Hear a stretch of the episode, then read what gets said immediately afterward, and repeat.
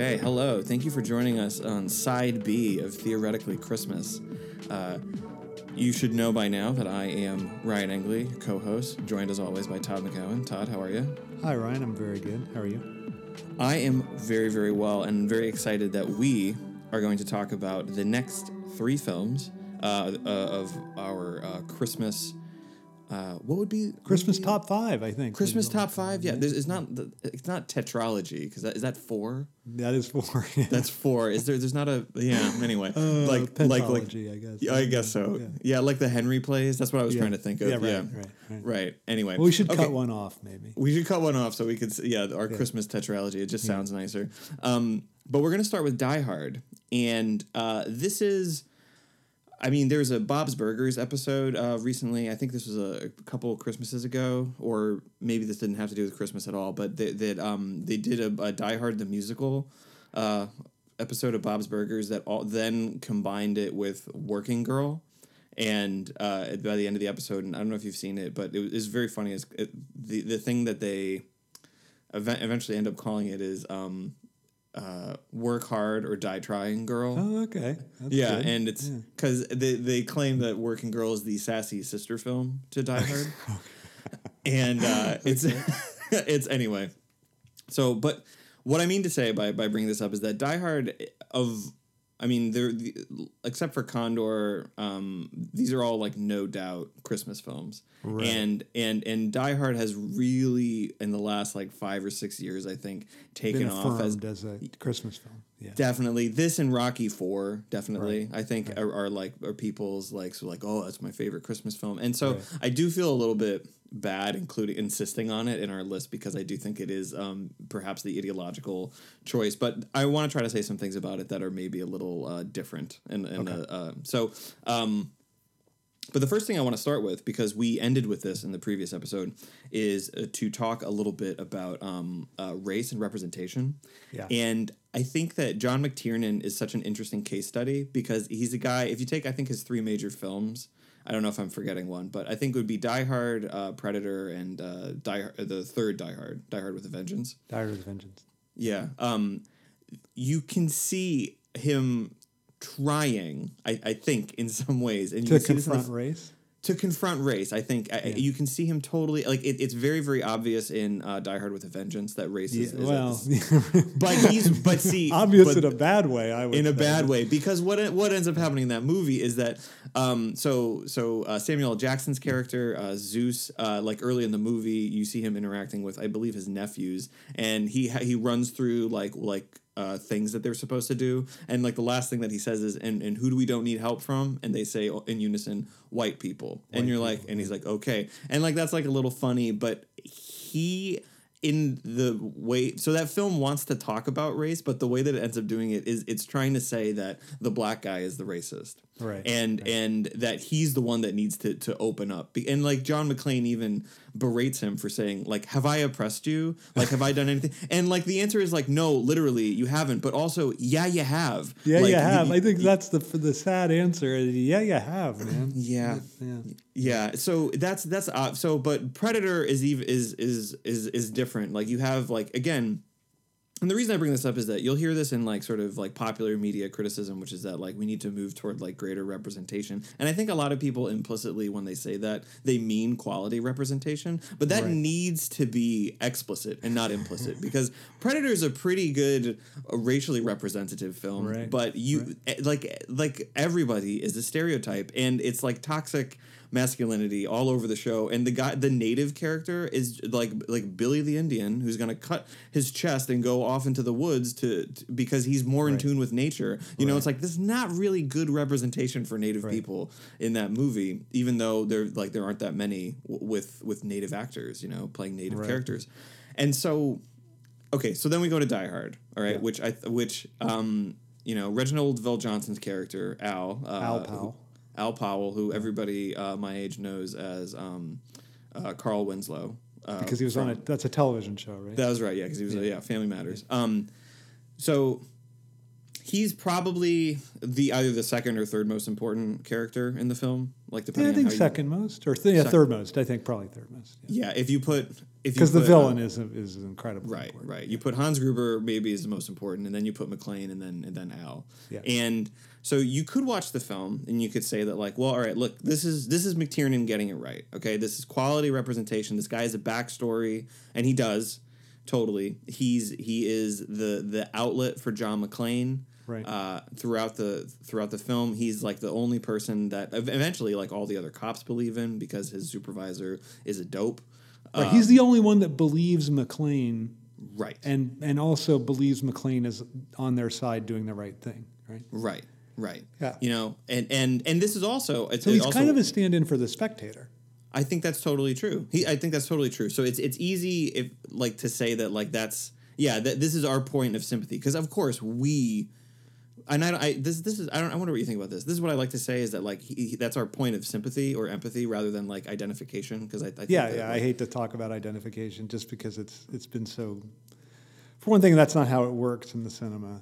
And No. it's also been so. It's been the source of so much terrible things said Yeah. psychoanalytically that I think we should just Yeah. not ever talk about it. in not ever terms. do that. Yeah. Well, because I mean, for one, I Maybe mean, our just- descendants will be allowed once again to mention it, but but I think I think we're for our lifetimes. we'll, we'll just not do Maybe it. in your nineties. maybe in my 90s, like, we'll- we'll bring it back. Yeah, but no, I like that. I like point. I like sympathy. Point where we enter the film, like sympathy. Yeah, that kind Mm-hmm. of thing. Because it's never the case. I mean, this is the thing with identification is that it's it seems to imply that like, well, not imply like it demands that you one say as a critic that like as when you watch a movie and you're shrouded in darkness in the theater or you dim the lights at home, you're you are now not a person and you are you believe you're in the movie. Right, it's and I crazy. just uh, which is crazy. Like that, that's like- crazy. Like, crazy like, in like- the literal sense, right? It's Yeah. a psychotic way to understand film spectatorship because Mm-hmm. film spectatorship is about the desire of the spectator or the enjoyment of the spectator.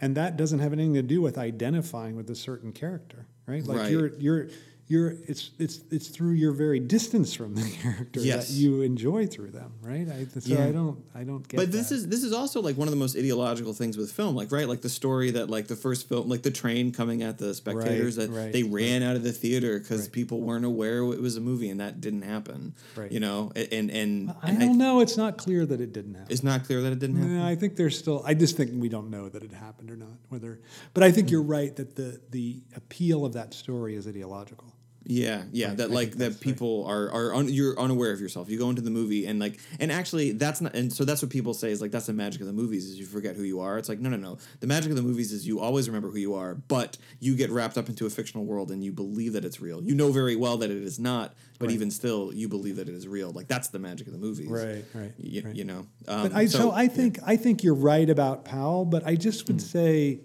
God, he's such a this this uh, Donald Bogle has this these schema for understanding racist tropes, and he fits perfectly what Bogle calls the coon figure, right? Yeah, Like, this is what I was gonna get to. I yeah, mean, like so- he's yeah. like he's for his first appearance in the film. He's he's he's buying Twinkies and like Right. five packs, which is like you know he's overweight anyway. Mm-hmm. doesn't he say that his wife's pregnant and then He the- says and his the- wife's. and the and the cashier's like sure right like like yeah that's further for your yeah, wife yeah, Yeah. yeah.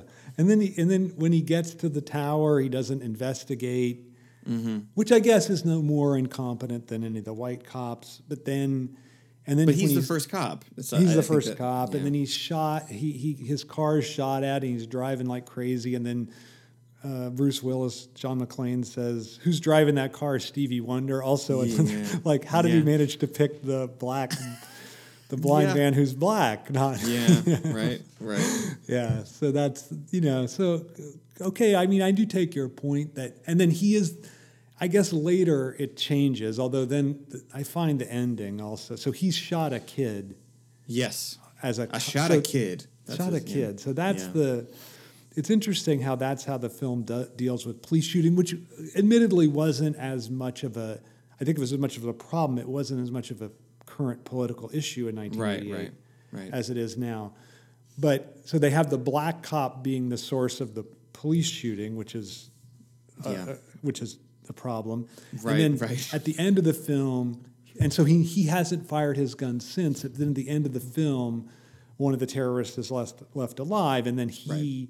He shoots his gun, so it's this obvious. I mean, it's almost pathetically obvious, right? That it's this Right. phallic kind of. He he, the the castrated black man regains Mm-hmm. the phallus at the end. I don't. know. He was the quickest on the draw, and he he's, it's a big yeah, yeah, redemption yeah. thing. So like- I don't know. So yeah. so that's I see that as the problem sort of lurking in the film. But It's true. I mean, it's. I, I think that there is. There's at least a paper on this. Like like John McTiernan. Like he, he's almost like you know, like I said about the Hallmark movies, where they identify the problem, like pro, like correct, Yeah. like and but then the, the solution is like it actually affirms like sort of like an ideological like belief. that. I I kind of Yeah. think that's what McTiernan does. Is like yes, police shooting is a problem.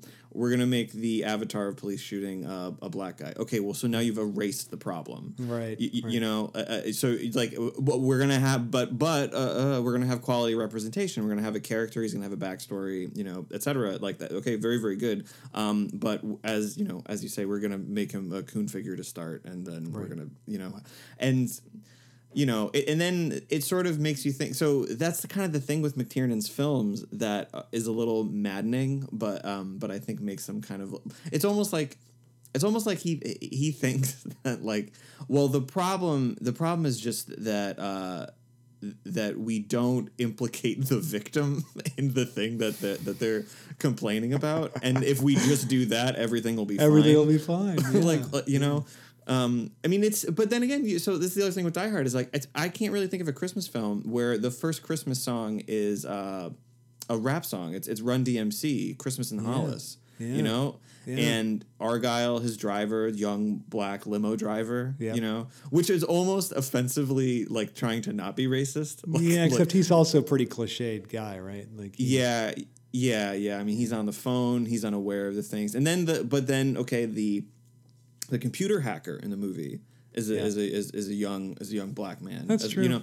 Yeah. You know, so so like so this is what I'm saying. Like with, with McTiernan is that like I really really I think that he thinks that he's doing something He- I- I like agree. like positive. I agree. You know, which doesn't which I don't which doesn't give him a pat on the back, but it's Yeah. like that's what makes it worth not hand waving over and like really like camping out and focusing on the ways in which you can think that you're doing the right thing and it just actually obscures all of the issues that you may even be commenting on. that you may be bringing up. Yeah, yeah, yeah. yeah, yeah. I got you. So, so now redeem for me the main trajectory of the story because I actually want to argue Mm-hmm. that in some way I don't think it's a Christmas film because it doesn't it follow like we argued last time that the Christmas Mm-hmm. film is this that there has to be this anti-capitalist core to it, right? Like the, Mm-hmm. the if the if the Christian message is is is is an anti-capitalist message, then the, Mm-hmm. the Christmas film has that. It's this holiday from the capitalist world, right? And so I don't.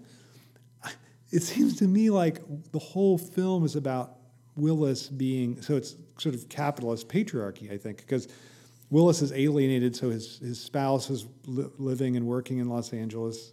He's still in New York. She's no, she's not taking, she's getting rid of his name. She goes back to her maiden name, mm-hmm. and then and then he comes over, saves the day, saves her. At the end, she takes back his name. Like someone says, "Oh, Holly Gennaro," and she goes, "No, Holly McClane." McClane, I yeah, mean, like- right, right. I mean, it's horrible. It's so anti-feminist, and so, but, but, but I. So I want, I want to have that. I want you to make me understand.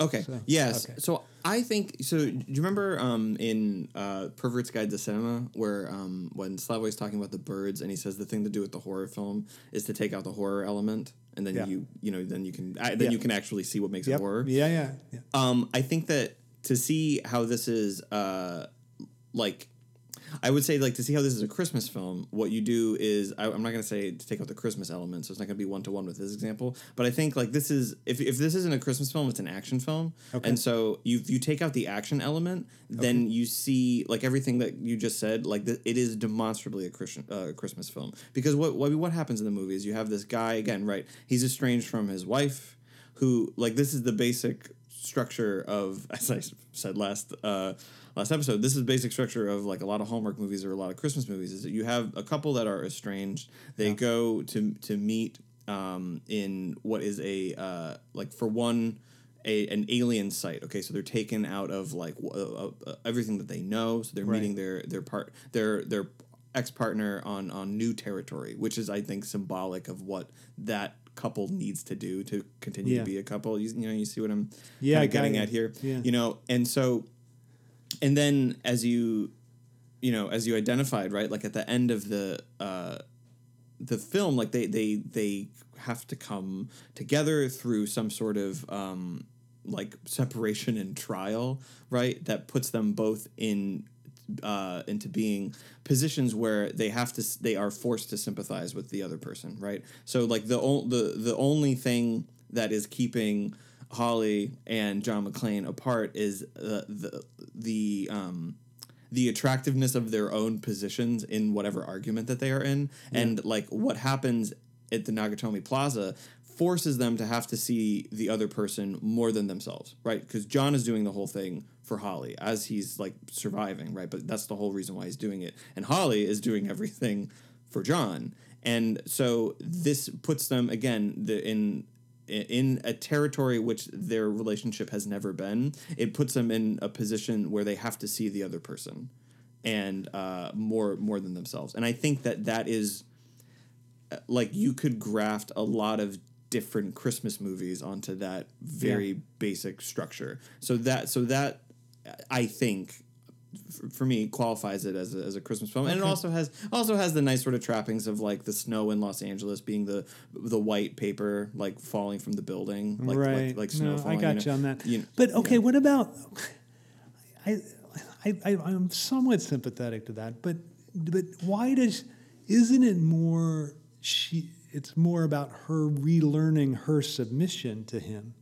No, it's Isn't it? interesting. Yeah, yeah, yeah. That's I mean, that's I feel like that's what it is. Like I, and and this is look. I think.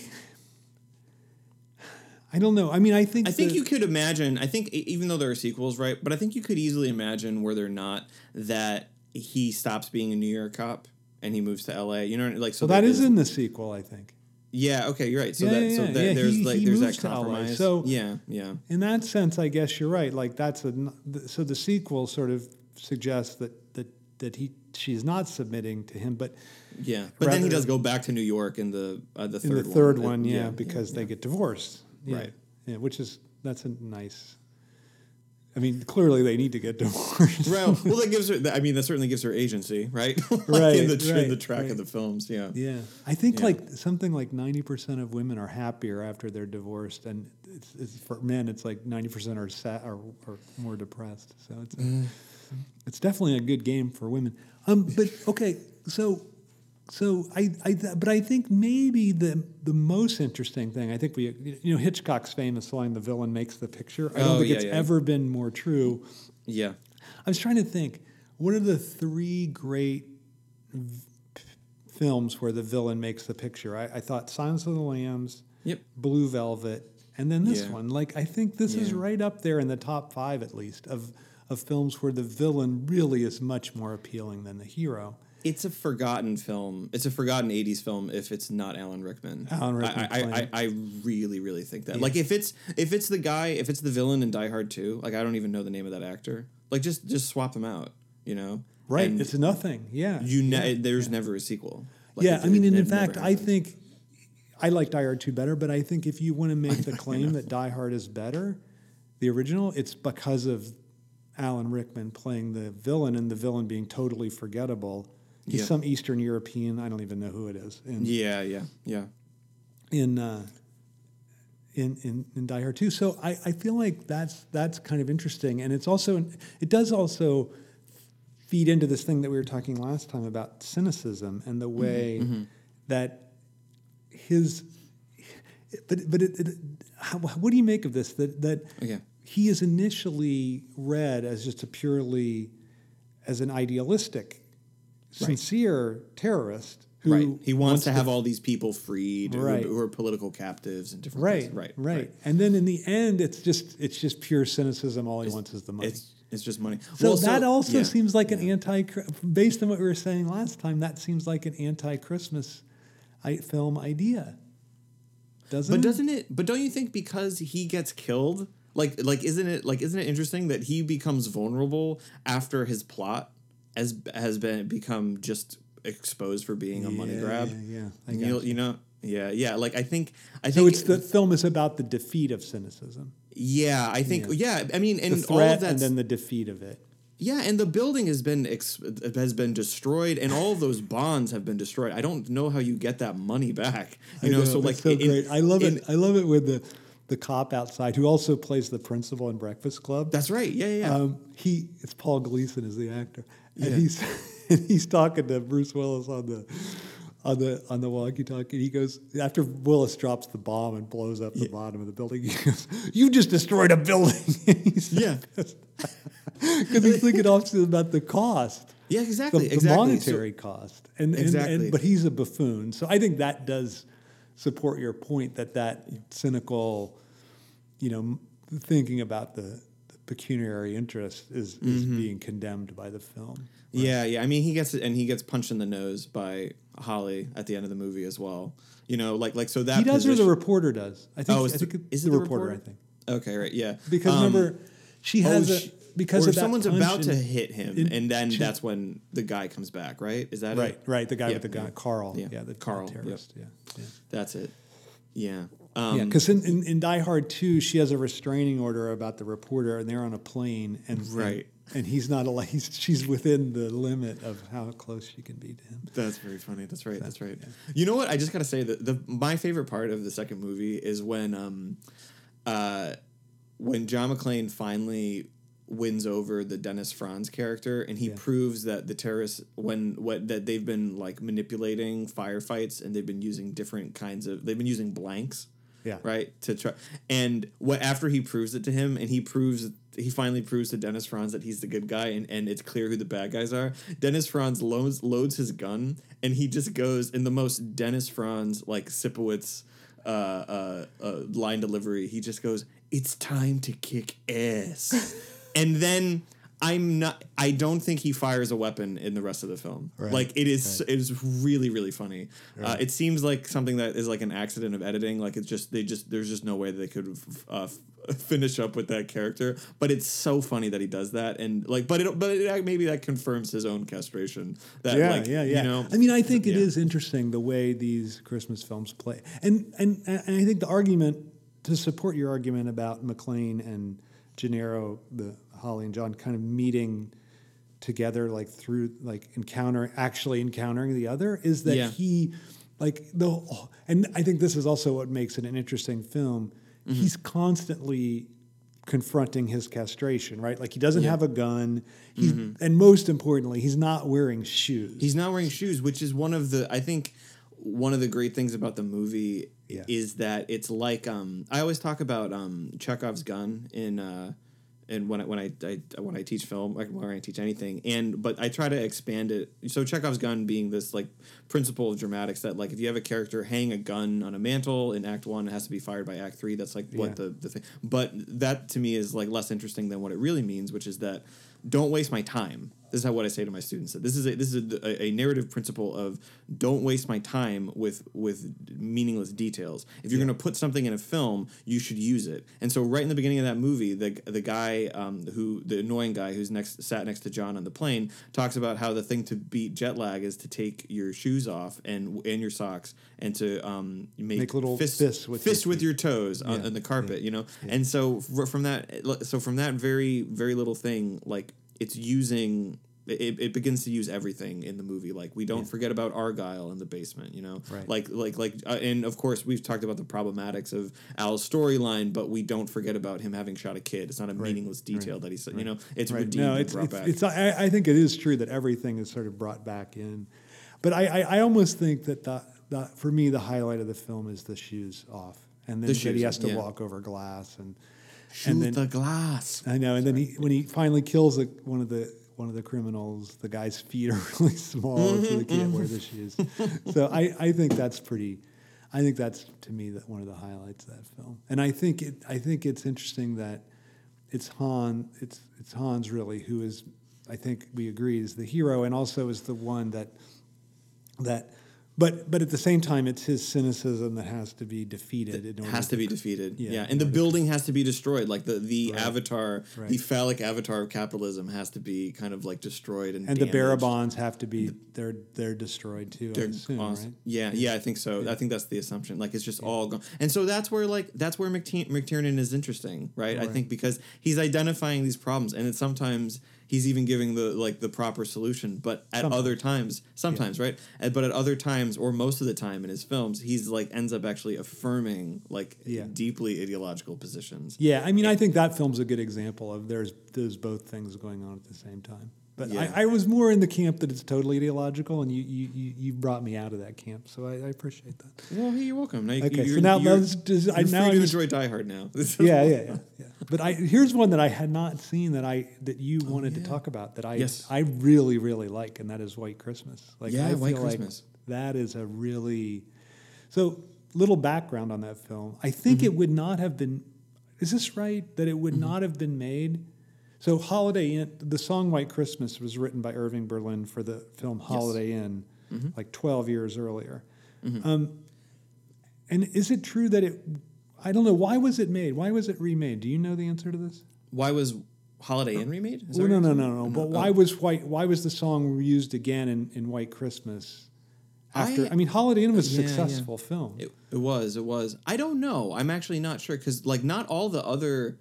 Are there other Irving Berlin songs? no, I the- think in fact that's the only song that's that's the only reused. one. That's what I thought. Yeah. So I don't. I maybe. I Maybe it was just such a big hit they thought they would base a film make a it. make. Yeah, that's that's that's my suspicion, but I I don't mean, know. I don't know. That I, here's what I wish was true. I Yeah, wish it was true that Holiday Inn was so racist that they wanted to make another song with White Christmas in it that w- didn't have as much uh, Association, in terms yeah. of racism. Yeah. Yeah. Yeah. I mean, so yeah, so Holiday Inn we both like, but we both Yeah. think is um, it's borders on being unwatchable. it borders on being unwatchable. Yeah, really. it- do- really there's a there, for one thing, there's a Mammy figure named Mammy, which is Just incredible. It's Louise Beavers playing her. Um, and then the, the worst thing is there's a there's a there's a blackface sequence that is just it's that's about one one man trying to own a woman. Like that it, it- i think that's what's shocking is that that's what I- if you can say about a film that the worst thing about a blackface sequence is not even the blackface then you have made something truly abhorrent. Like like Yeah. he he puts a, he puts uh, his love object in blackface to uh, hide her from another man in some sort of like uh brinksmanship of Right. like of of, of uh, again of, of because women are property Although, Uh, not, yeah. I kind of, but don't you think it's even? It's a little more complex. It's because he knows Fred Astaire will just successfully steal her from him because it's happened before. Like it's like Yeah, there's right, a that's right. guy. I mean, that's what's nice about the movie, right? Is there's a guy who really, really confronts his own castration. Like he just Mm-hmm. can't. Like, and Fred Astaire is his perfect. Like he's clearly a better dancer than. Right, I mean, than uh, Bing Crosby. Bing Crosby doesn't even try to dance really, but No. um, but he's an amazing dancer, and I feel like that, and he constantly is taking the women, and then he, he ends up Mm-hmm. actually successfully taking the woman that Bing Crosby tries to hide in blackface yeah um, until the end. But so I, I feel like he really confronts his lack as a subject, right? Mm, Yeah. And so I, I mean, I, I don't know that he. I think his isn't it, and maybe these maybe you're going to say these are the same thing that okay.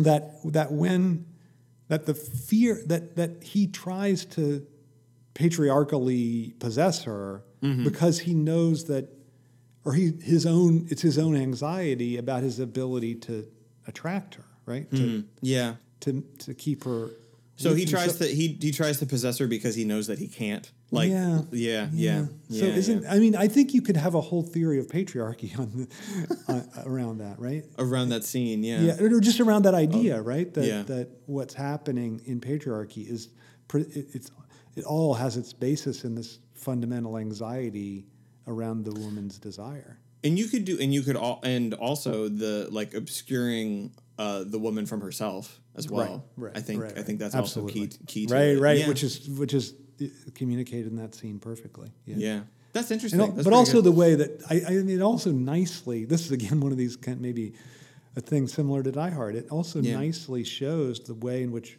racism and and sexism work together, right? Like yeah, that, yeah.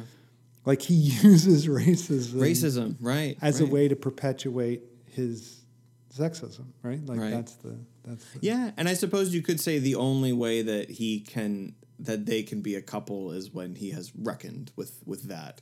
Yeah. But although, and then again, Well, again, of course, the the Mammy figure is the vehicle for them becoming a couple. Right, exactly, exactly, yeah, yeah. Yeah. Which is one of those things where, like, theoretically, you're like, yes, that's half good, and then you're like, oh, who did that come out of the mouth of a Yeah, mammy yeah, character? yeah, that, yeah. yeah. yeah, all right, okay. Who's already been totally marginalized, desexualized, and everything. yeah, yeah, yeah. So it's horrible, horrible, but uh, yeah. So Yeah. at least it produced the chain Holiday Inn. I guess that That's uh, at least. I don't know if that's a does that count to its credit. Anyway, White Christmas less objectionable elements in that film. Yeah. But but okay, you want to talk about it in terms of war, which I think I is, do, is yeah, yeah. yeah. I think that So it starts hard- just just just. Okay. I'm just sorry. I'll clarify that it, the film starts interestingly in the middle of a, a battlefield on Christmas Eve, right? That is correct. Yeah, yeah, yeah. And also, it, it bears repeating uh, or mentioning first time, uh, directed by Michael Curtiz, who directed uh, Casablanca, um, and who himself escaped. Uh, I believe he was uh, Hungarian, and he uh, es- uh, escaped. Jewish. Jewish, yeah, or obviously, so who escaped war and and, and everything. Uh, Do we in- do we both period, yeah. agree that Casablanca is the sort of the best the best Hollywood straight Hollywood film? I it's hard for me to say that there would be another one. Yeah, I think that that's yeah. I mean, I know that that's like the. I mean, I think everybody would agree on that, and but but it's like. but that, I mean that's not counting like Citizen Kane or No, of course not, because that's not like a Holly. That's or almost like- Vertigo or those are yeah. auteur films. Yeah. Okay. yeah, yeah, those are auteur films. Yeah, Yeah. but I think Casablanca, absolutely. I mean, like, like what you know, in terms of that era, like, I mean, you can only say a film has as good dialogue, as good characters. Right. You know, like, like you you can, I, I think, like, as good plot. Like, I mean, and it's really, and that's another film too, where like, you don't know what uh, Humphrey Bogart's plan is Right. until the end, and this Until is he why actually does it, Until yeah. he until he actually does it, and this is why people think that they didn't know the ending to the movie because Right, which is wrong, all- yeah. which is wrong, right? Because there are all these re- repeated references to like a, like a story without an ending, or like or or um or, or, you know like calling into question exactly wh- where this is going to go, where it's going to end. But like, um, I, I think it, when um, Ava says to him that you have to you have to do the thinking for the both of us, right? Like I think Yeah. that. Ilsa, I think that's Ilsa, Ilsa. sorry, Yeah. sorry, sorry. Um, yeah, Ilsa. Yeah, that's um, you and you think that he's going to do this utterly selfish thing, and then like anyway, and also Yeah. like I mean, what's a? I mean, there's probably not another Hollywood classic Hollywood film that has a better like homoerotic relationship than Yeah, that. except don't you think what's interesting? Now we're going to talk about Casablanca, but talk don't, about don't you think what's interesting is that the homoerotic relationship is done is is entered into precisely in order to avoid the horror of of the, The heterosexual. heterosexual, relationship, yeah, yeah, yeah, yeah. the trauma of it, right? Like the trauma like- of it. It's true. Yeah, I find that totally fascinating. But, Yeah. um, I don't think that's uh, a universalizable idea, but I do think in that yeah. film, it's clearly that's clearly what's going on, right? Like Mm. there's the trauma of, like the disruptiveness of Ilsa for his life is just incredible. Yeah, and then yeah. Louis, it's like, eh, it's nice. I mean, the Germans are going to be trying to kill us, but we're together, and it's it's a nice little bond. It's a nice little thing. Yeah, yeah, Yeah, yeah. Oh man, that's so good. We should do something on Casablanca. But Yeah. for for now, yeah, I do want to talk. Well, so okay, so it's worth bringing. It's good that we brought up Casablanca and Michael Curtiz and also his background because it would be very easy to come away from White Christmas saying like, not only is this uh, like not only is it like a like a white hegemonic uh, sort of film, it's also a pro-war film, and I think that you are Why, why would you say that? Can you just well, just because one might one might say it because like to, to because in the end what what they end up doing in the movie is they end up having a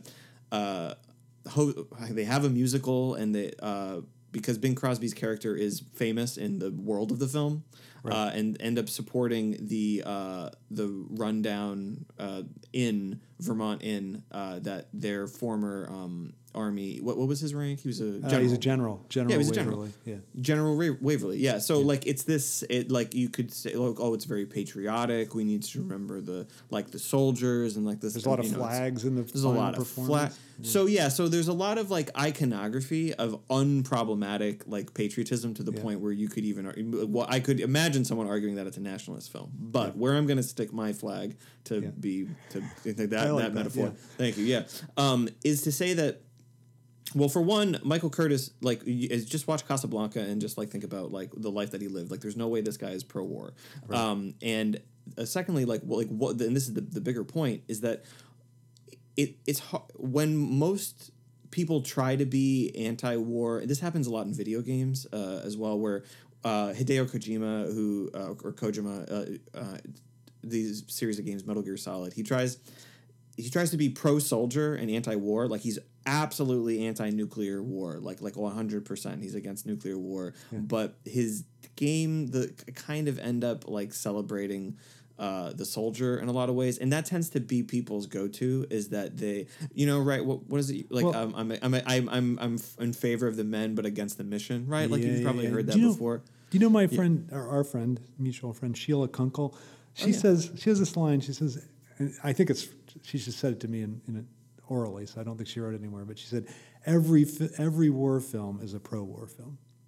Yeah, and I that's thought interesting. that's a pretty great point because even in condemning war, what it shows is the sacrifice, and that's Yeah. what people like about war. Right, right. So there, there's a way in which I think a lot of these, like what is the Spielberg, the terrible one about the saving Saving Private Saving Ryan? Private Ryan. Yeah. like that like to me that's the great that's a great pro-war film because of it's like all the carnage it shows Mm-hmm. like people don't carnage isn't not wouldn't stop people from that's why they go to war Yeah, right exactly, like the, exactly. it, it, it, like confuses the issue but i think this film doesn't for one thing it doesn't show any carnage No, it doesn't. And the and to me, and the point being about the general uh, is that, and he tries to go back to to uh, to war. You know, he he re, he re, tries to get reinstated in the army, Right. and he gets kind of laughed at. And this is like sort of in the middle of the film, I, I I think, or yeah, or maybe so the very maybe- beginning of the film he's basically fired for i know Yeah. i'm not doing a good job or I, it's not clear and Mm-hmm. he's and he and he leaves the army and then he opens this inn in vermont and then the main Does he get character fired? That's interesting. I don't. I think, think he does. I think well, Okay. another general's replacing him. Oh, so I, I think see. he does get fired. Um, and then and then uh, Bing Crosby and Danny Kaye, uh, Bob and Phil, they go. They end up at this inn, right? And then. Yeah. that's the and then that's the the genesis for the thing. So yeah, so Yeah. my so my sort of anti-war take is uh, like, or why where, why I think the film is anti-war is that like in being about the the general and focusing on how the army forgets about those who are used up. And, and it, it really I mean he has a limp right he has to walk around with a cane Yeah. and like so what you are forced to look at is like the body of the soldier and that's all that is the thing in I, I want I mean I really can't think of too many films that, that that do this. I mean this is the thing with like with veterans who are homeless. This is the thing with veterans who Yeah. you know who come back from uh, any war is that like y- the idea that it's always the unused up, the young patriotic usually man, right, who who, who goes to war for the country to fight for ideals. That is the thing that that is sort of celebrated in like your U.S. military commercials that like we watch all the time. Right. I mean, the- I think of a are, couple and of you ex- forget about the body. Yeah, yeah yeah. Like I was just thinking of it, like Born on Fourth of July would be one. Right would be another one. Yep, does that. exactly. But also, isn't it interesting that First Blood does it? But then it, it's like Yeah, but then that's just a pro-war movies pro-war ever. film. Yeah, exactly, Yeah, exactly. yeah, so, but and that's about right. That's about like John Rambo's like psychological trauma, right, in in, in. Vietnam, and and uh, so anyway, yeah, that's what. No, I that's like what that I think. idea. Yeah. So Yeah, just the very focus of the film on that general figure as this Mm-hmm. detritus, Yeah, this leftover of the war, Mm-hmm. is itself that's the that's the anti-warness of the film. You would say. Yeah, and and the way that it ends with like it again, it's used up soldiers who are now like they're now fat and they're like they're they're they're you know they're home for years whatever. They are the people that have to that have to support the the washed up, used up general, and I think that that's a very anti-war point. It's it's like this, it, you know, like who who ends up like it's not the you know the, like sure okay there's the, the there's the GI Bill but I mean like why like why why is it, it that we're always um like like it seems to be the the VA like being terrible or like like right. the um you know like for in America like the, the treatment of veterans after they come back like is is something that is like a political thing to fight for like right. and and and you like how like how how anyway so t- to have your your film be sort of steeped in that that like the only people that are going to take care of the washed up general the washed up used up general are the washed up used up soldiers themselves i think is a very very anti anti-war film because what you are forced right. to reckon with is none of the valor but all of the consequence right I, no i like I, that I way of putting it i also think it's important that the romance this is where I this film actually is the first is the one that made me think of this idea that that this and, and the, the final one we're talking about shop around the corner is that this there there always seems to be this castrated father figure mm. at the head of it and in this case it's the general who's lost his rank not only that but he's opened a an inn in Vermont that's that is is totally failing, right? Failing, like, yeah. and, and, because of it's fascinating. It's failing. Why? Because of the weather right? It's yeah. failing because it's it's made for people to come ski, and the weather is to it's sixty degrees when the film mm-hmm. in, in, December when the film opens. Yeah, and or when when not when the film opens, but when the when they get to Vermont, and unfortunately, none of it was shot in Vermont. Of course not. Yeah, it's kind of sad. Um, but but then I think, you know that that his so he's both a failure as a general, and then he's a failure as an innkeeper Mm. And yeah, and, right, right. And yet he's the. It's only when they get to him that the so the main couple, the the Danny Kaye Ellen couple is sort of the secondary couple, and the Bing Crosby Beverly Clooney or sorry Beverly Rosemary Clooney couple is the main couple, mm-hmm. and so the secondary couple acts like they're going to get married to try to trigger the, the relationship, yes. but it does that doesn't work. No, but it's only entirely, when yeah. they perform it's only when when Rosemary Clooney, her name is Betty, I think Betty Haynes. Yeah. When it's only when she understands what he's done for his general that she yeah. falls for him. Right. Right. Right. It's true. Right. And it's it's funny because I think when I think of before I watch the like rewatch the film, I think like, oh yeah, Betty had some connection to the general. Like like like why else would she care? But it's not that. It's just that what he does to put on a show to use his uh his his fame to um to support the the general uh to get all like the, the the soldiers in the company, I guess, like together to to be like a real show of support for him and to help rescue the inn. Like it's the the genuine it's it's the genuine act that that that gets her and it's the genuine act performed by a character who has been established as cynical earlier in the film. From and the so beginning. from, from the, the beginning, beginning, right? Yeah, because yeah. when he first meets um, betty and judy this the haynes sisters he says what's your angle? Like and, and that's he, Yeah. he says that on multiple occasions. And then betty thinks he's only putting on the show in order to make a lot of money, Money, for yeah. himself. So that's so that's another key thing is that she i think she mishears a conversation is that right she Or- does. Yeah. it's the classic kind of uh, Wuthering Heights scenario Yes, where where the char- the character hears exactly the portion of the conversation that they need to to think to confirm their their most uh, their you know, deepest fears their deepest fears, and then leave, and they don't hear the part. they don't hear the i am heathcliff I am Heathcliff. Yes, yeah, they don't yeah, hear yeah, that. yeah, Yeah, yeah. yeah, yeah. Right. So so she thinks he's just going to make money on the show. And in fact, the problem is that his friend who has the show in New York, I think his name is Ed Harrison, he's Yeah. he that's the character's name. He wants to use it as a moneymaker. Right. He took And cameras, three camera, put it on Right, and yeah. and mhm. Bob Wallace's Ben Crosby's point is I, he refuses. So all she hears is Yeah. him saying, "Let's use as moneymaker," and doesn't hear the refusal. so, Right, right. so I think it's very important that we get this. It's it's it's like Die Hard in that sense, right? The killing off of the cynicism, yeah, and that Yeah, yeah, happens through. And I I wonder what you think the relationship is. Like, how is it that it- it's the this castrated father figure Mm-hmm. that that is the in some way coincides with the killing off of the cynicism.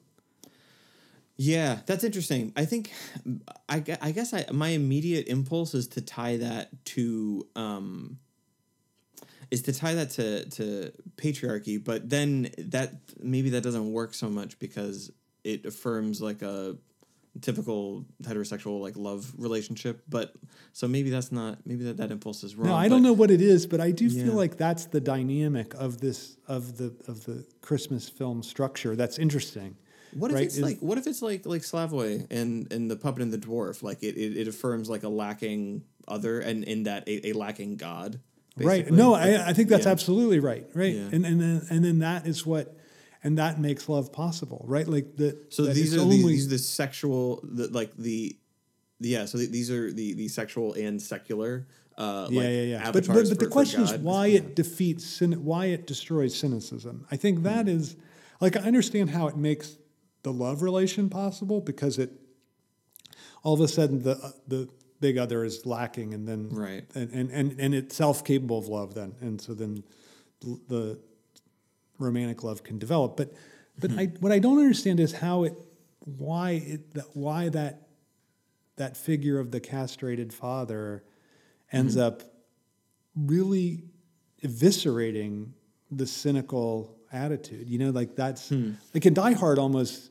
he literally does it, right? Like he Yeah, kills yeah. he, he detaches the watch, which the rich Yeah. watch given. I mean, like that's I just to return to Die Hard for a minute. Like I, I love that idea that that it's it's it's through giving up the commodity yeah that he's able to destroy Gruber, but of course it's also giving up, it's possessing his spouse again. Right, right, You right, know, so right, there's a double thing in that film, but in this film there's not a double thing, Mm-hmm. and I think.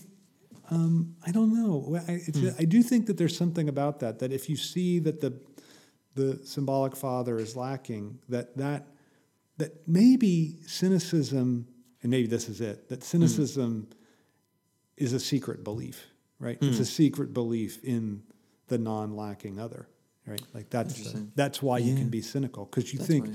well, what you think you, what you think is not lacking is the market. Yeah, yeah, and that's really good. Like, so if it, because it maybe this is what it is, Todd, is that like when you see that the that the the big other is lacking, it means that like you need to act. Like it actually, like Yeah, you yeah, yeah. one, it's like an impulse to to agency. Because Right. if the because if the big other is is not lacking, then it doesn't really matter what you do. You can do whatever you want. But which is what the- cynicism is, right? Exactly, right. You do whatever you want, the world's great gonna be the way that it is. Yeah, it's a great yeah. point. I totally love that. Yeah, that that that that confronting the lacking paternal figure forces you to act Yeah. because there's no one you can rely on. And, Right. And and and as long as you believe that the other is going to take care of things, then you can just you can be cynical. So Mm-hmm. Right. that's why cynicism is such a conservative position, right? And yeah, I think that I, I really like that. I, and I also I really credit you. Like I didn't think like this whole the way that the Christmas film uh, really takes on cynicism. I think that's a really good point. I think. Oh, thank you. Yeah, yeah. I think. Well, to me, I mean, like it, it, it- that popped for me, as I think I said in the previous episode. That really popped for me for like Hallmark movies. It was like when I realized yeah, that yeah, when yeah, I yeah, watched the films, and I was like, why am I getting emotional about this like cash grab film made in ten days? You know, like Well, you're an emotional guy, though. well, I'm an emotional guy. That's part of the reasons for sure. But but part of it is that like there is there is something that like that punches through. Yeah. Um. eh, that that sort of like again the in the the, the non lacking veneer. Uh. And, Yeah. and and and it really takes on uh, cynicism as such. And that's just such like politically for me like is is such a big thing. Like I think about this. Um.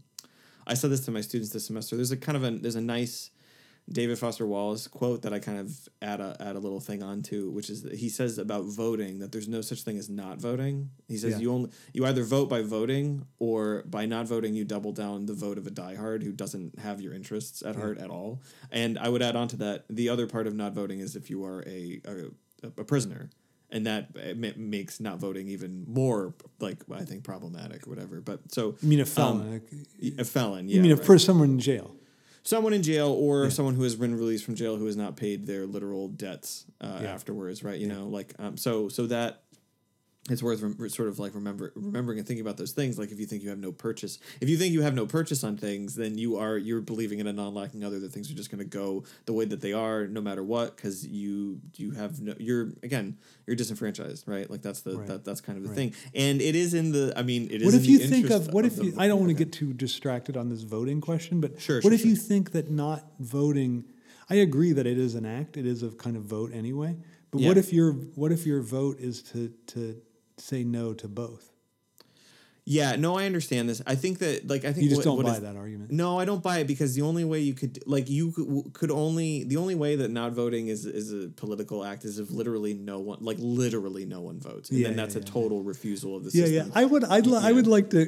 I'm, I'm, I'm pretty much agnostic on this question. So, Sure. Um, I mean, I'd vote whatever, but, um, but I would, I would, um, I would like to have you and and Badiou and Slavoj argue about this in a room. I would like to. I'd like to just. I'd like I to do- mediate that argument. Yeah, yeah, that's kind of funny because I think it gets into the question of like overconformity, right? Yeah, Like, yeah, yeah, You know, yeah, you know, and and this is and like you're, you, know, would, you think you could beat Slavoj on his own turf then?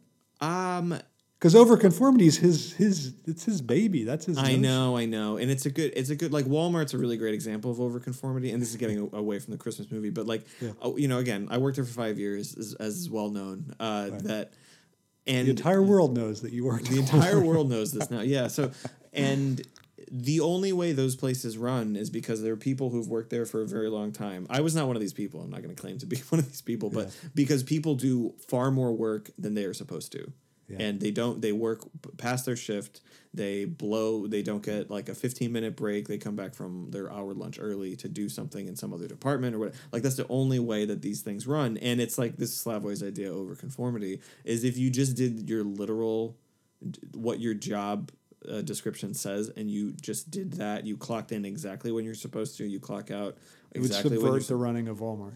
Exactly because it functions on like a, a surplus that that you, you- does not benefit you. And i think that that's i think that that's right. And so you could say i think you could you could carry that you could carry the one and say that like well no one should vote like because pe- by people voting it keeps the system in place itself right? Like that i think you could kind of carry that on. But i think I think pract just this is one of those things where I don't normally like this to, to say anything like this, but I, I think that practically speaking, it gets in the way of that idea, and and, and so then so that is, the practical motor of of democracy, I don't think can be brought into the question of overconformity. I think that needs to be. Oh, I- interesting. I, I think it needs to be aimed at capital. I don't think it can be aimed at government. I, is is what I would say. Okay. Yeah. All right. All right. What do you think of that? Do you think that that, that no, I think I, I I'm not sure. I mean, I like the idea of voting itself as over conformity, I must say, like that. But um, yeah, I, I got yeah. I, I'm I think it's a pretty good idea. I, I'm just I would be curious to hear what he he would say back. Yeah, yeah. Yeah. But maybe we'll have him on sometime. maybe we'll a- have him on. He yeah. can eviscerate my position. So No, no, no, no. We're not going to talk about voting. We're just talking about movies if he's on. Oh, okay. All right? yeah. right? Or uh, Hegel. We're not going to talk Yeah, about that makes sense. crap. Okay, that he usually, uh, you know, like he, he, he gets distracted on these That's true. these So political keep- questions. Yeah, we're, Yeah. we're not going to do that. Not gonna do Um, that. all right, so let's let's go to our let's Lubitsch again at the top. We we made this point um, talking to each other a while ago that that Shop Around the Corner is the greatest Christmas film, and and To Be or Not to Be is the greatest comedy. So he's made in two different genres. He's made the greatest film in our Yeah. view, in our In our view, of course. modest view. Yeah, yeah. yeah. Yeah. So Shop around the corner. Yeah. It's Yeah, just, go ahead. You want? Yeah, give it a little riff. Oh, I just want to say, like, I mean, this is a this is another film that, again, affirming our view uh, about the Christmas film in, in the battle of uh, is is re- like the, the true the true meaning of Chris of the Christmas film is its uh, take and take down of, of cynicism. I think it, it- you you maybe don't find a better articulation of it than in this film because I, I really think at every uh, in every storyline like Yeah. it, in, in in at every level of the film and we it is uh pushing toward this anti-cynicism aim so i think you know the film a little bit better than me so i want to give you like you the floor to describe a little bit for maybe people who haven't heard it because i think the other ones i mean die hard and white christmas i feel like listeners would have Yeah. seen but shop around the corner maybe not So Shop Around the Corner, interestingly, was remade as You've Got Mail, and one of the characters' bookstore that she owns is called Shop Around the Corner. So there was That's pretty a nice good. allusion to it. Um, you Got Mail is not terrible, but it's not great. Um, uh, but so in Shop Around the Corner, there it basically the entire almost the entire film takes place in a in a leather goods shop Right. owned by this guy Mr. Matuschek and he's an older guy The Wizard Um, of Oz. he was the Wizard of Oz correct um, and he uh, he his, his wife is a key figure although we never see her and there's, Never see her. there's a figure there's like six or seven employees Mm-hmm. it changes at the at the leather goods store called Matuschek's and It's in Budapest. I think we should say It's that. in Budapest, correct? Yeah. And and the basic the basic drama involves a couple, Alfred Kralik, played by Jimmy Stewart, and Clara Novak, played by Margaret Sullavan. Beautifully. I mean, it's Mm-hmm. to me, it's Stewart is just stunning. I mean, I think he's the great. I mean, Cary Grant's great, but Stewart's pretty. Is There's pretty. not another actor like him. Like I can't think of Yeah. another actor. I like know, we already did this last we time. did this last time. Yeah, it's just could- crazy. Yeah, I can do it every time. You Yeah. can do a Stewart imitation every every podcast. You know what I didn't do? You know what I didn't do, and I Yeah. really wanted to. Okay. Mr. Mr. Mr. Gower, Mr. Gower. That was the only one I didn't do. That's a good, but that's not from Shop Around the Corner. I know it's not. I well, I, don't, I don't remember any lines from. You don't have any lines from that. No, no. yeah, Okay. Okay. So anyway, so so they are they are paramours via the mail, Mm-hmm. but they do not. He's responded to her personal ad, and they've sent a series of not love letters per se, but um, but int- like reflections on art and like what they're reading Yes. and culture and like they're when the film starts i think they're reading anna karenina. Mm-hmm, and they're mm-hmm. so they're, they're they, so they're stuck working at this leather goods store but they imagine a better more cultured life. And they and but they don't see it in the other person because they No. don't know who the the their paramour is because it's just via the the personal ad. Um, mm-hmm. and then and but but as they work together at the shop so clara gets hired in a very unique way so she comes looking for a job uh, there's no job for her Right. but mr matuschek she goes well he they're fighting over this music box which is a- which right. plays plays Ochi Chornya, which is a, I don't know what that song is, but some it's not a Mm-hmm. great song. And then and then she manages to sell one of the boxes in a great in a great scene. So this woman comes in, she goes, "Oh, I just love this box. Is it a candy box?" And it's not a candy box; it's a cigarette box. Right, But right. Claire immediately goes, "Yeah, it's a candy box. yes, isn't it great?" And then. And then she looks at it. She's like, "Oh, I'm going to take it." But then she lifts it up, and she's like, "Oh, I hate that song. I don't want to. I don't want to hear that song every time I want a piece of candy." And then Clara turns that to say, "Oh, that's why they put it there because every time you get a piece of candy, you have to hear this song, so it'll make you not eat as much candy." And you know, we all have this problem of eating too much candy. And then the woman buys the box. Yeah, it's so good. It like like that functions on like doesn't that function on like the improv logic of yes Yeah, yeah, and? yeah. Right, Never right. say no to anything. Yeah, right, right, right. That's yeah, and that's so funny. Like, so what she's bought, and I mean, I think there's even a theoretical thing in there is that she has bought her not like she's bought a candy box to not have candy. So she's Right. bought like less candy. Like that's like what that's effectively what she's purchased. That's amazing. Yeah. It's just amazing. And that so that box actually recurs in the film because when she's gonna finally at the end of the film when they're gonna meet and they're gonna finally meet, she's so they at, on several occasions they or one occasion especially they were gonna meet and Jimmy Stewart, the Kralik character, comes by and sees that it's her, and then he mm-hmm. decides not to go in because he's worried she would, because she shows that she doesn't like him at work, and he's Yeah. worried she'll not, she'll It's funny. She's him. she's rejected him in real life, but but as in their love correspondence by mail, she has completely accepted him, and Yeah. so it's it, it it is yeah it is that worry that that that she will.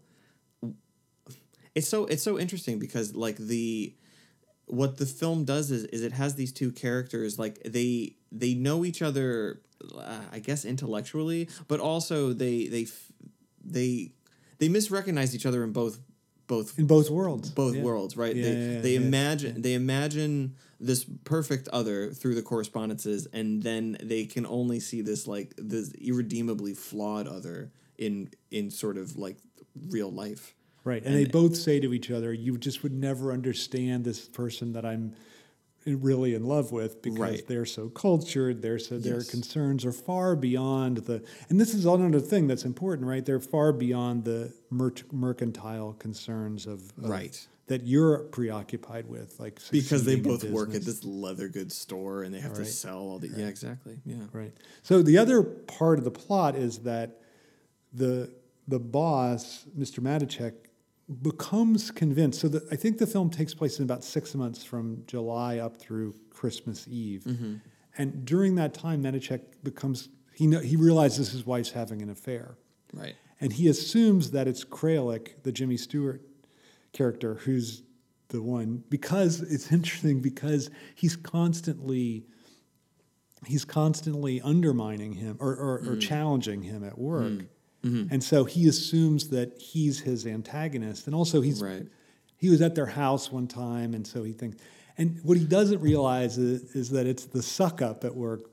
Um, yeah Vadas. Mr. Yeah, I think Vadas, so. I think Vadas is his name. I don't know how to pronounce it. Um, but he's the one who's actually cheating on him, uh, cheating on Right. his, his cheating with his wife. So it's kind of nice. Again, it's nice that he he like the misrecognition is working on so many different levels in the film. Right. Right. Mm-hmm, It's like he doesn't know who's cheating. He doesn't know who's the really loyal employee, and then they but they both have this inability to see each other. The the, Right. the Jimmy Stewart and and Margaret Sullavan.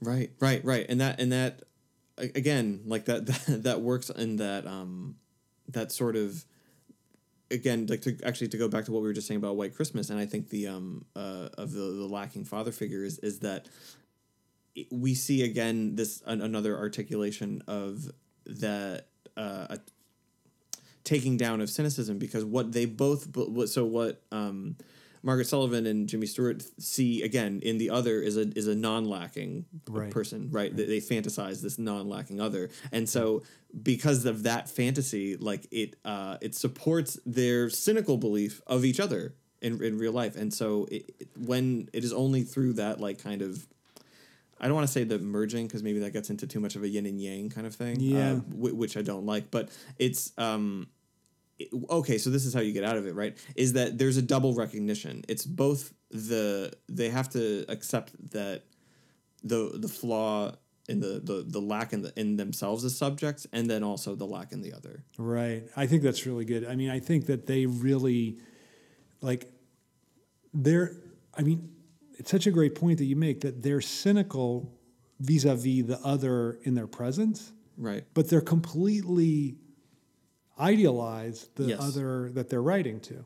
right And so right. they it's only when they recognize that the other but how do they recognize that? I mean that's a that's a funny thing, right? Like they can that that that what is the thing that allows them to recognize that the other that they're writing to is lacking? That's the key. I think that's the key to the film, right? Like that yeah and I think it's oh, go ahead. no i was gonna say you're you're literally gonna have to remind me i just remember about i remember about his socks and his legs right like there's a thing what what is it what what is the thing with with jimmy stewart that she that she accuses him of having uh Bowed legs. bow bowed legs that's right Yeah, yeah, right yeah, yeah, Which makes her think that it can't be him. Mm-hmm. Right? Then, right, right, right, and, he, right. and he lifts up and he lifts up his his pants that's the final shot of the film is him lifting up uh, it's a low shot of his shoes and the and the and and and his and he, lifts up and you see his socks you see his legs as this as a as a viewer and which kind of says that like well, I mean we don't know that he's not bow legged either like as a viewer yeah Right, right. But it, I think it's important that it happens that the, the end of the film, in, in some way, like they're together, but the, re- the the the other storyline of the film is just crushing. Like Matuschek hasn't, Mr. Matuschek, the owner of the place, is not. He hasn't gotten back with his wife. He hasn't, No.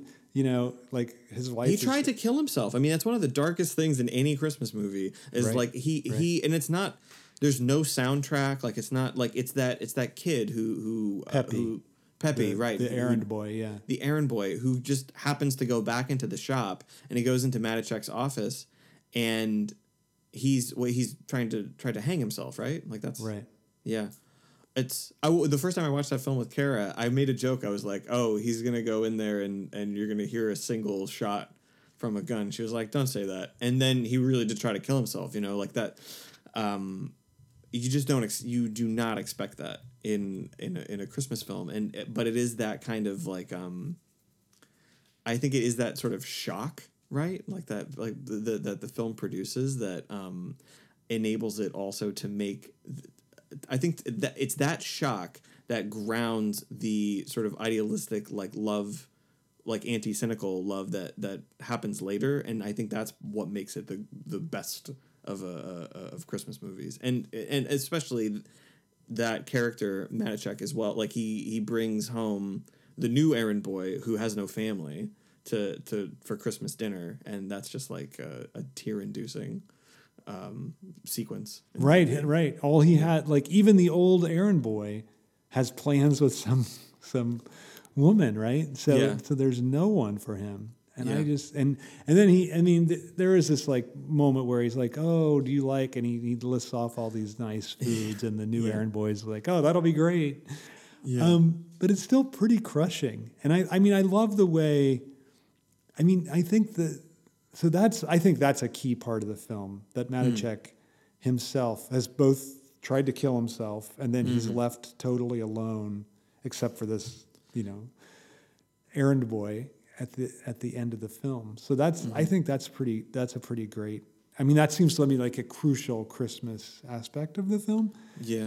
and then also the way they come together is is is amazing too. You know, she so he goes so because her paramour didn't show up at when they were supposed to meet, that she ends up she calls in sick. She's at home, Right. and and then he goes to visit. Um, the Jimmy Stewart character goes to visit the Margaret Sullavan character, and and then she gets a letter just while he's there, Yeah.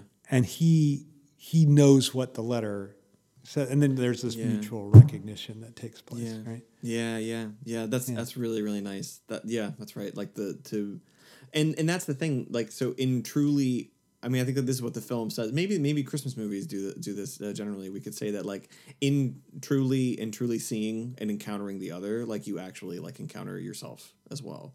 Like you, right. Well, that- because that dual isn't character. it? I think that's right because it's the it's the encounter of two lacks, right? Like that's Yeah. the thing. Yeah. That, that I mean, I think that's the that's the point of the encounter, and I think the that what we were saying, a lot, we've said repeatedly, is that cynicism is a way to avoid that encounter, Yeah. and that cynicism Yeah. is sustained by this belief in the non-lacking paternal figure, mm-hmm. and then mm-hmm. when that figure is eviscerated, then Mm-hmm. All of a sudden that opens up the possibility for the encounter, which And that's why Matuschek can't get back together with his wife. Right, he can't be together with his wife. Like their relationship has to fail for that Mm-hmm. film to be for Kralik and and Clara and Novak to get together, right? Like Yeah, they can't their ability to get together depends so that's what I think that's why it's such a sad ending because you recognize that his failure Mm-hmm. is the it's the necessary condition Yeah. for the success of their relationship. Right, right, right, Right. Which the other films, um, maybe they they either they like use that in a way that like it, it produces the the endings a little bit more feel good, right? Like so, Yeah, so, you know, I, I think that's like White Christmas, White like Christmas. ah, it's fine. Like the the general character kind of recedes into the background, and his Right. he, and actually he kind of becomes successful thanks to them, yeah, that's right? true. Like That's his true. inn is now like at least it's not going bankrupt, right, right, and Right. yeah, yeah. So And- I think this is this to me that's what makes this the quintessential Christmas film. Like it Mm-hmm. really, like if the Christian idea is God comes down, is is the self division of God is made manifest, Christ is destroyed, and then what manifests through that destruction is Holy Spirit. Like Yeah. isn't isn't the relate so isn't so Matuschek is the, is God become Christ Right. dead, and then mm-hmm. and then Clara and and Alfred Kralik, that's Holy Spirit, right? That's Right. The, yeah, I think that's the That's really nice. Yeah, yeah. It's like a perfect. Really, really it's the works well. perfect Christmas film. I mean, I just think it couldn't. it's untoppable, and like I almost think like I'm, I'm tempted to say it's a, it's a, it's like Kane level. You're not allowed to remake it. Like, Mm. sorry, you know, I know Nora Ephron. Maybe I, God rest her soul. She wrote When Harry Met Sally, which Right. she, she's I, I know she's she's sent to heaven for making that film. But but um, Which is which is a which we should point out is a New Year's film, not a Christmas Is a New film. Year's, not a Christmas film, Is the only reason we didn't talk about yes, it because right, we both right. Otherwise, we, we both love that film. Yeah, right. yeah. But and you got mail is fine. There is one kind of little critique of capitalism in it and the big Mm-hmm. it's cliched like the big bookstore destroys the little right, bookstore. right. Yeah, Um, yeah.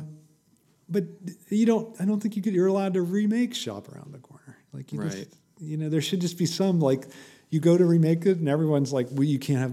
We're not going to fund you to make that." Is nothing sacred? I mean, like that's At least we haven't had to endure a remake of Citizen Kane, although I'm sure it's coming. Oh, you know, I I want Gus Van Sant to do a shot for shot remake. oh, Uh, there we go. yeah, that's still Yeah, the there we go. The only, I, the only that he did that of Psycho. In case Right, he did that of Psycho. People don't Yeah, know. right, right. Um, I, I was watching that film. I don't know why I went to see it, and uh, and I said to my I saw my brother. I'm, I said afterward, I'm like, the only justification for that film is to prove the greatness of Hitchcock, Right. because you could make a shot for shot remake, and it's terrible. Right. So- right, like so- that's it makes a great like it, actually that makes a great point about the spirit or the ineffable, doesn't it? Like there's Yeah. I I think about this all the um I use this example sometimes. Uh, I haven't done this in in an essay yet, but it's it's begging for it. But there, there's um there's an episode of uh, of Breaking Bad where um it begins. So the the storyline is that Walt has tied up a, a drug dealer and he's like gonna have to kill him. It's like the first time he's gonna have to do something like this. And Yeah. I mean he's gonna go on to kill a lot of people, but this is the first time and it's a big one. And it's intercut with these scenes in the past where he and his uh, college girlfriend are literally adding up at, at the chemical level what makes a person like like like and they can only get up to like 98.7% or like I forget what the number is and they don't and they just they they can't fill in the remainder and so it ends up making this this point of like you know like what is a person like is it like a person like like are we just like we're just sacks of meat that talk like are we just like stacks of these organs whatever or is there is there like is there something else that it, that escapes it that escapes quantification and like a also je ne sais quoi. as je ne sais quoi, right? And it is difficult to to uh, to even qualify. And anyway, and I think that that's sort of the. I think we, we kind of have that as uh, as well in the Christmas film. You mean an affirmation of that? Yeah, exactly. Yeah, yeah, yeah. yeah, yeah, Yeah. But all, but but I just what I love about it is it's through castration. You know, like I think that that I think the humanist way of affirming that is just say everybody has a little. But, Right, But right. Mm-hmm. but I think the psychoanalytic point is that you have that because of cast, like because of yeah. the the the cut of of of of rupture and of signification. You know, so so I think that the fact that it, it's not just a it's not just ineff it's not just ineffable. It's not just Mm-hmm. it's not just given to you from God. It comes from the cut, right? Right, because the other the, other way is cynical to think of Right, it that way because right. it's it's because then it's it's not it's not lacking. It's like well because everyone has something great, which means that no one is lacking. But like you have to think about it the other way, which is like no, the the only way anybody has spirit is because we are lacking. Because that. we are lacking, right? Yeah. Like because I mean, spirit in the Hegelian sense, Geist, like that is, it's precisely the subject's lack that is Geist, right? Like Yeah. that is spirit. Like it's mm-hmm. and that's what. So it's it's really lack and the affirmation of lack that separates uh, subjectivity from the rest of the world, right? And then gives it this ineffable something that can't be. That can't be measured, or the twenty-one grams that Yeah, right. they're yeah, yeah. that are lost or whatever. Uh, yeah, I think that's so. Should should yeah, I think that's a good. That's a that's a that's a good. I think it's a good point. I think it's a good uh, good quilting point we've Yeah, crafted yeah. for ourselves. All right, Ryan. Over and out. Over and out. We hope everybody enjoyed the Christmas. We'll never do it again. We'll never do it again.